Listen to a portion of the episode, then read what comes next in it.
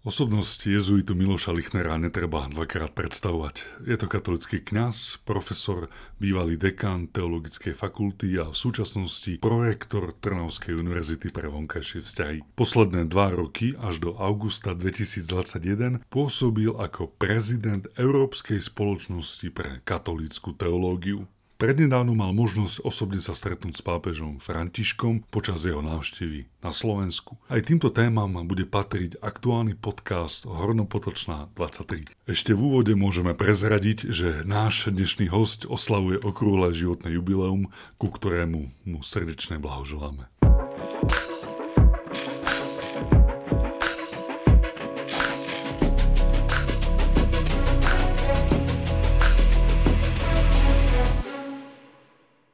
Porter, veľká vďaka za váš čas, že ste uh, prišli medzi nás. Vy ste čerstvo, žijete návštevu svätého Otca pápeža Františka. Boli ste pri tom, Svetý Otec sa stretol s vami ako s jezuitmi.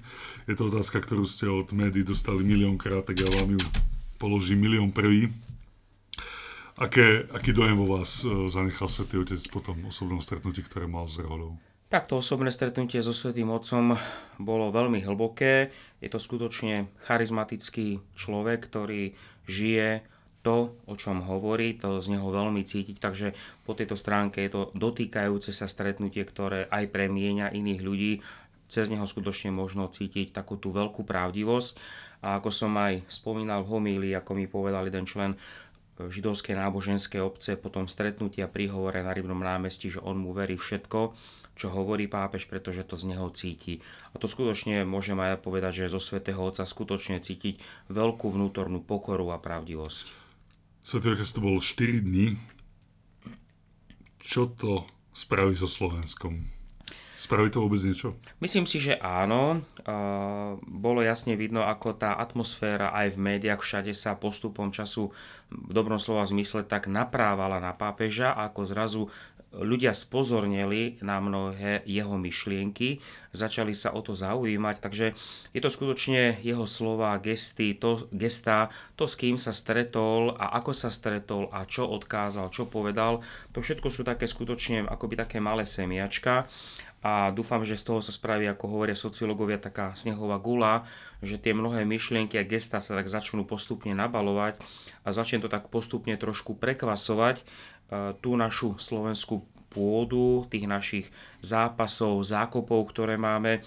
Ja si myslím, že keď sa vrátime do staroveku alebo stredoveku, tak máme tiež také veľké postavy, ktoré iniciovali či už gregoriánsku reformu alebo iné reformy, ktoré boli v cirkvi a spoločnosti a vždy to viac menej vychádzalo od jedného silného charizmatického človeka.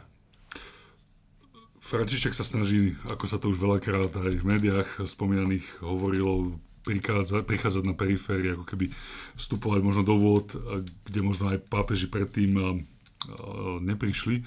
A on ho tak najviac cítiť ako takú snahu osloviť ľudia aj mimo církev, aspoň to je taký môj, môj pocit.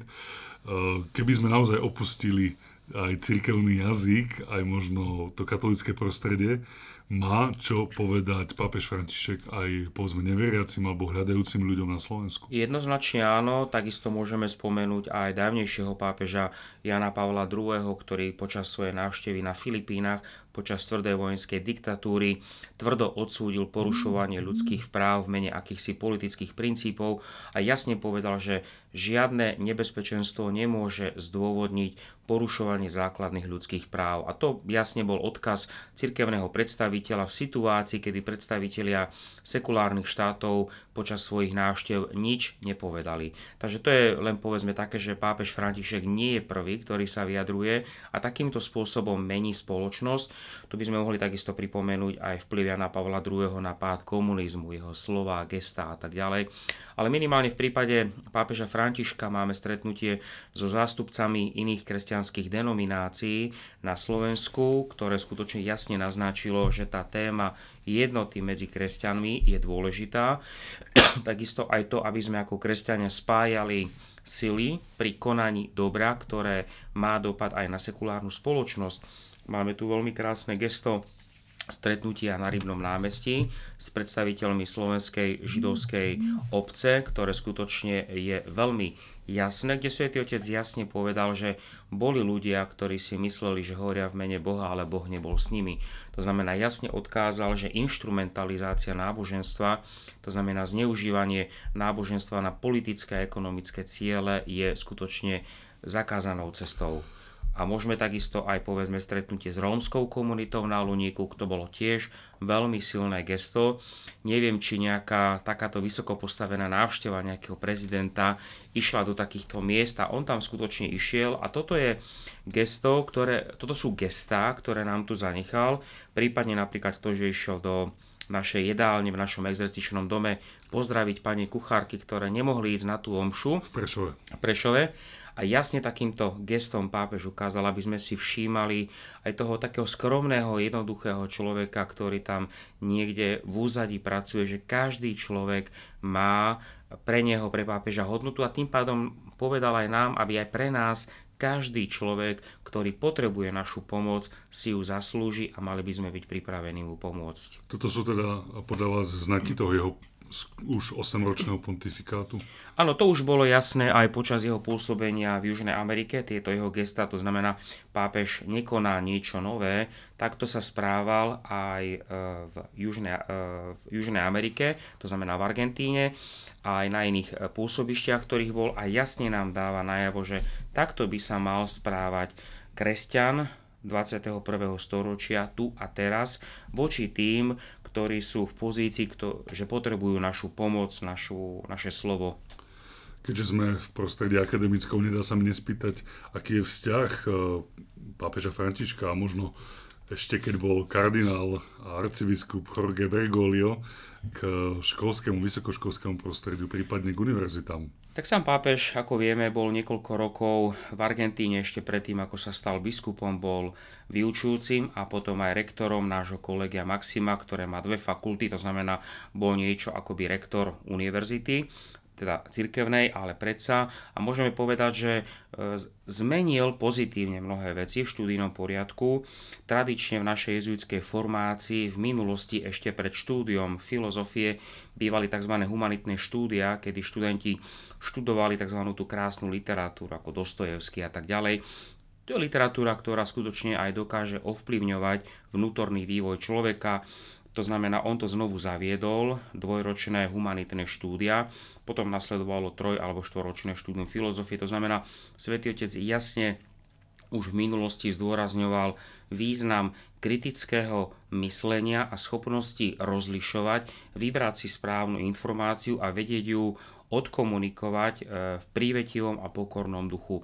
A toto je, myslím si, aj také posolstvo aj pre nás akademikov na Slovensku, aby sme si aby sme sa nehambili za tie naše humanitné štúdia alebo humanitné vzdelávanie, ktoré má svoj veľký význam, má stáročnú tradíciu a ukazuje sa na novo význam e, štruktúrálneho myslenia, logického myslenia a schopnosti rozlišovať, keďže máme veľké množstvo ľudí, ktorí majú síce prístup k slobodným informáciám, ale už ich nedokážu jasne a správne rozlišiť. Ak dovolíte, tak teraz by som trochu opustil tú pápežskú tematiku a prešiel tak trochu k vám ako k osobe. Nedávno ste po dvoch rokoch e, skončili ako prezident Európskej spoločnosti e, pre katolickú teológiu. Prečo? Tak bolo to vlastne završenie takého procesu. Dva roky som bol viceprezidentom, dva roky prezidentom. Sú to funkcie, ktoré sa neopakujú, a, ale skutočne môžem povedať, že v dobrom slova zmysle stačilo, bolo to namáhavé, krásne, ale namáhavé obdobie. Naša organizácia má okolo 800 členov v celej Európe, to znamená sieťovanie, stretávanie sa, networking a tak ďalej. Bola to veľmi krásna práca, ktorá mi ukázala taký pravý obraz aj akademického eh, teologického vzdelávania v celej Európe, aj ťažkosti, ktoré majú nielen teologické, ale humanitne orientované predmety v celej Európe. To znamená, aj sme dokázali mnohé veci posunúť, aj sme dokázali zabojovať za slobodu akademického bádania. Takže kongresom e, sme to vlastne ukončili, toto moje pôsobenie. Prezidentkou automaticky sa stala e, viceprezidentka, keďže u nás je zvyk, že volí sa viceprezident, ktorý sa po dvoch rokoch automaticky stáva prezidentom. Stala sa pani profesorka z Osnabruku, Margit Eckholt a za nového viceprezidenta sa stal jeden vynikajúci teológ z Maďarska, Gustav Kováč, ktorý o dva roky teda bude organizovať veľký európsky kongres v Maďarsku. Spomínali ste, že teda počas týchto dvoch rokov ste mali možnosť poznať to humanitné a zvlášť teologické vzdelanie, vzdelávanie naprieč Európou. Ako teda na tom e, stojí Slovensko v porovnaní s touto zahraničnou konkurenciou? Myslím si, že máme dostatok kvalitných e, vyučujúcich v humanitných smeroch. Problémom samozrejme sú tie naše menšie jazyky, ktoré nie sú také dominantné. To znamená, že každý z nás, či už na Slovensku, v Čechách alebo povedzme v Maďarsku sa musí učiť aspoň 2-3 cudzie jazyky, čo v prípade povedzme anglicky hovoriacich alebo francúzsky hovoriacich je úplne iná problematika, ale tu by som aj to zdôraznil, že naša spoločnosť je trilingválna, to znamená, že bežne sa komunikuje anglicky, francúzsky, nemecky, už to samo o sebe je veľmi dôležité, ale máme dostatok e, schopných e, profesorov a myslím si, tá veľká šanca, ktorú nám dali západné univerzity po páde komunizmu, že nás finančne potiahli a umožnili nám študovať na vynikajúcich zahraničných univerzitách, že sme mohli rásť pri týchto veľkých profesoroch, sa ukázala, že už začína prinášať také veľmi krásne ovocie. Minimálne ja som teda bol prvým viceprezidentom a prezidentom z východného bloku po 30 rokoch, čo už samo o sebe je taký veľmi zaujímavý fakt a zároveň stretával som sa s členmi našej teologickej asociácie, ktoré som bol prezidentom a boli to väčšinou veľkí páni profesori na knihách a prednáškach, ktorých som vyrastal. Takže bolo to aj pre nich taká určitá radosť, že mohli vidieť, že tá pomoc, ktorú nám dávali, sa začína e, zúrodňovať. Vy pôsobíte na Teologickej fakulte Trnavskej univerzity. Akí študenti si volia tento odbor? Kto k vám, kto k vám prichádza? Kto chce študovať teológiu na Slovensku? Tak máme prednostne na našej fakulte, máme prednostne reholníkov, sme takto orientovaní, ale máme taký zaujímavý jav, začínajú sa nám objavovať, aj pred pandémiou, aj teraz sa nám objavuje viacero už vysokoškolsky vzdelaných ľudí, ktorí už majú povedzme po ukončení vysokej školy, majú už aj nejaké stabilné zamestnanie a radi by dorástli alebo podrástli v tom teologickom vzdelávaní a sú ochotní prejsť aj mm, tým filozofickým behom niekoľkoročným a potom aj kvalitným teologickým tréningom. A zaujímavé, že títo ľudia to štúdium berú veľmi poctivo, pretože už je to ich druhá vysoká škola a sú to také zaujímavé podnetné stretnutia s takýmito ľuďmi, ktorí už pozerajú na túto našu školu z takého zrelého pohľadu človeka, ktorý má aj stabilné zamestnanie, ktorý má aj plat, ktorý má aj jednu vysokú školu a ktorí napriek tomu sa rozhodli uh, dať sa na tento filozoficko-teologický niekoľkoročný aj tvrdý tréning. Aké je miesto teologické fakulte na Trnavskej univerzite? Tak naša Trnavská teologická fakulta pardon, je teda vedená nami jezuitmi a jezuiti, ako vieme, zakladali tu pôvodnú Trnavskú univerzitu a naša Trnavská univerzita sa teda hlási k našim jezuitským koreňom. Sme samozrejme takouto e, maličkou fakultou aj počtom študentov, ale snažíme sa to dorovnať tou našou jezuitskou tradíciou, ktorú máme či už pedagogickou skúsenosťou, našimi kontaktmi, ktorými napomáhame pri internacionalizácii celej univerzity a vôbec snažíme sa byť takou síce malou, ale veľmi dobrou sestrou popri tých veľkých fakultách. Začal sa nový akademický rok. Čím teda žije Trnavská univerzita? Prezrate možno nejaké novinky, ktoré nás čakajú, či už v tomto semestri, alebo vôbec v celom novom akademickom Tak Trnavská univerzita je teda vložená do, toho, do, toho komple, do tých komplexných vzťahov súčasnej situácie, ktoré sú poznačené, ktorým je poznačená teda aj celá sekulárna spoločnosť, to znamená to pandemické, medzipandemické obdobie, tá snaha aj o tú zaočkovanosť, aj o to, aby sme nenakazili iných ľudí. Takisto veľmi e, si uvedomujeme dôležitosť prezenčného štúdia, aby nám vydržalo čo najdlhšie, pretože študenti aj potrebujú, ale aj už sa aj tešia z tých e, svojich domovov na to skutočné stretávanie sa, pretože ten osobný kontakt profesora so študentami je vždy kľúčový. Tam sa dokáže nielen odovzdať určitá vedecká zručnosť, ale je to aj o tom osobnom formujúcom stretnutí, kedy ten vyučujúci môže aj osobnostne, v dobrom slova zmysle, napomáhať študentom takému osobnostnému rastu, takisto ako je to aj v našej jezuitskej pedagogickej tradícii, aby naši študenti komplexne dorastali, aby nielen vedecky, ale aj ľudsky dozrievali. Slovo dozrievanie, tým ste mi nahrali na smeč. Môžem teda vás prezradiť takto verejne a dúfam, že mi to dovolíte, že teda ste sa dožili krásneho životného jubilea 50 rokov. Tá 50 je na Slovensku, mám pocit, že naozaj tí Slováci vždy tak poctivo oslavujú, aj taká, taká prelomová. Čo pre vás znamená toto životné jubileum? Čože je to 50 pre profesora Miloša Lichnera? Tak je to také, taký čas, aby, so, aby sa človek predovšetkým, aby som sa ja zastavil a strávil som už teda aj dnešné ráno v kaplnke, aj pri Svetej Omši, ale aj pri osobnej modlitbe, kedy som predovšetkým Bohu ďakoval za tých 50 rokov, za tie veľké dary, ktoré mi aj Boh dal. A zároveň je to aj také uvedomenie si toho, ako tá spoločnosť sa vyvíja, pretože si pamätám, keď som bol ja mladým študentom, či už na základnej škole, alebo ešte predtým nejako, keď niekto oslavoval 50 tak to už bol pomaly akoby už taký už, nechcem povedať, že koniec života, ale už to bola veľká taká akoby druhá svadba, vnúčence tam boli a tým pádom, že sa stále pohybujeme medzi mladými ľuďmi, tak si to tak niekedy až tak neuvedomujem, ale zrazu keď začneme stretávať e, deti mojich spolužiakov zo základnej školy, ktorí už sú veľkí, tak tam už si tak človek uvedomuje skutočne, že ten čas letí.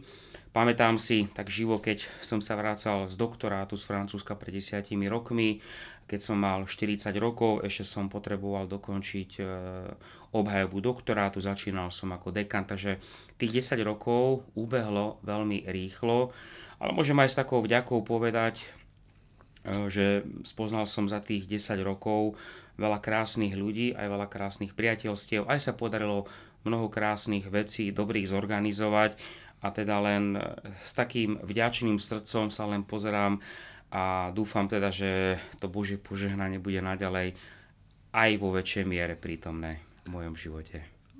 Spomínali ste, že ste sa tak zastavili, takže čas zastavenia je časom také reflexie. Čo boli tie také možno najväčšie dary, ktorými sa cítite byť obdarovaní za tých zatiaľ 50 rokov vášho života?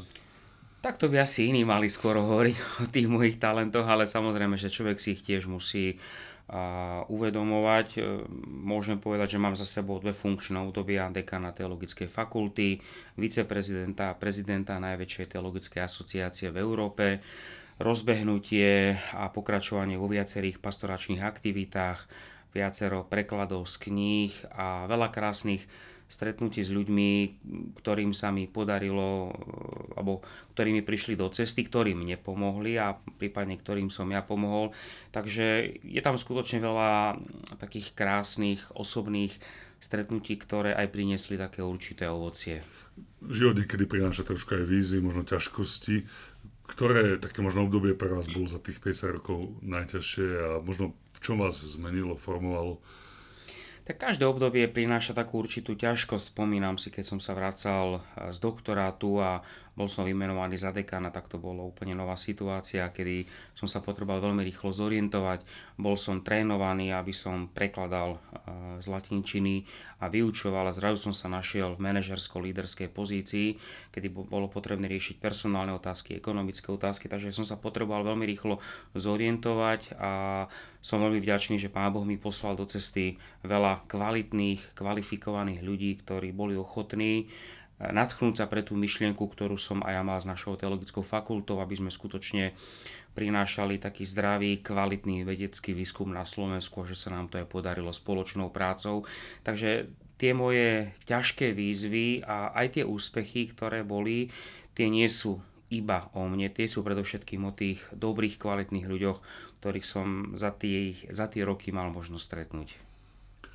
Sledujem vás na Facebooku a teda viem, že rád bicyklujete, rád sa otužujete. Aké sú ešte vaše hobby, ako sa vaše hobby zmenia s touto 50 Pribudnú nejaké nové záľuby alebo skôr odbudnú? Tak samozrejme, že je tam aj iné športy, ktoré môžem, väčšinou kolektívne športy tam nie som teda veľmi zručný, ale povedzme cyklistika, beh a turistika. lyžovanie, turistika a tak ďalej, takže to zostáva samozrejme. Ehm, uvidíme. sám ste to tak teda naznačili, tú vašu kariéru, ktorá je skutočne e, keď sa na to človek pozrie objektívnymi očami, tak to je nádherný životopis, že určite by ste sa zamestnali všade, kde by ste ten životopis poslali. Dvakrát dekán fakulty, stali ste sa profesorom, ste projektor Trnavskej univerzity, nehovoriac teda o už tej spomínanej skúsenosti v Európskej spoločnosti pre katolícku teológiu, ktorá je vlastne najväčšia takáto teologická spoločnosť v Európe. Čo ďalej? Lebo 50 sám ste spomínali, že keď ste možno boli dieťa, mladý človek, sa uzdal by ten 50 taký starý, že ako keby už ten druhý polčas jeho života prišiel, ale dnes naozaj tie kariérny vrchol sa ešte vždy tak posúva aj do tých neskorších rokov. Takže Máte ešte nejaké kariérne ambície, čo, čo by ste chceli dosiahnuť v živote? Myslím, že v mojom prípade to neboli kariérne ambície, väčšinou to vždy tak prišlo, že som bol niekým oslovený a aby som prijal určitú, takú určitú zodpovednosť, môžem povedať, že za tie roky ani som netužil ani po jednej, ani po druhej funkcii. Väčšinou mi to tak prišlo, že ma oslovil či už predstavený, alebo ďalší, alebo prišli za mnou profesori, ktorí mi ponúkli určité veci a potom do mňa hustili a snažili sa ma presvedčiť, nalomiť na to, aby som súhlasila. Väčšinou sa im to teda aj podarilo. Myslím si, že čo také výzvy sú, tak mám rozpracovaných viacero kníh, ktorý, ktorými chcem prispieť aj do takej e, vedomostnej k rastu vedomostnej spoločnosti na Slovensku, čiže v oblasti teológie, histórie. Sú to preklady, komentované preklady z latinských alebo iných textov. Takisto ma pozývajú na viaceré veľké prednášky, či už tu alebo v zahraničí, takže takisto som členom viacerých eh, komisí, či už habilitačných alebo inauguračných.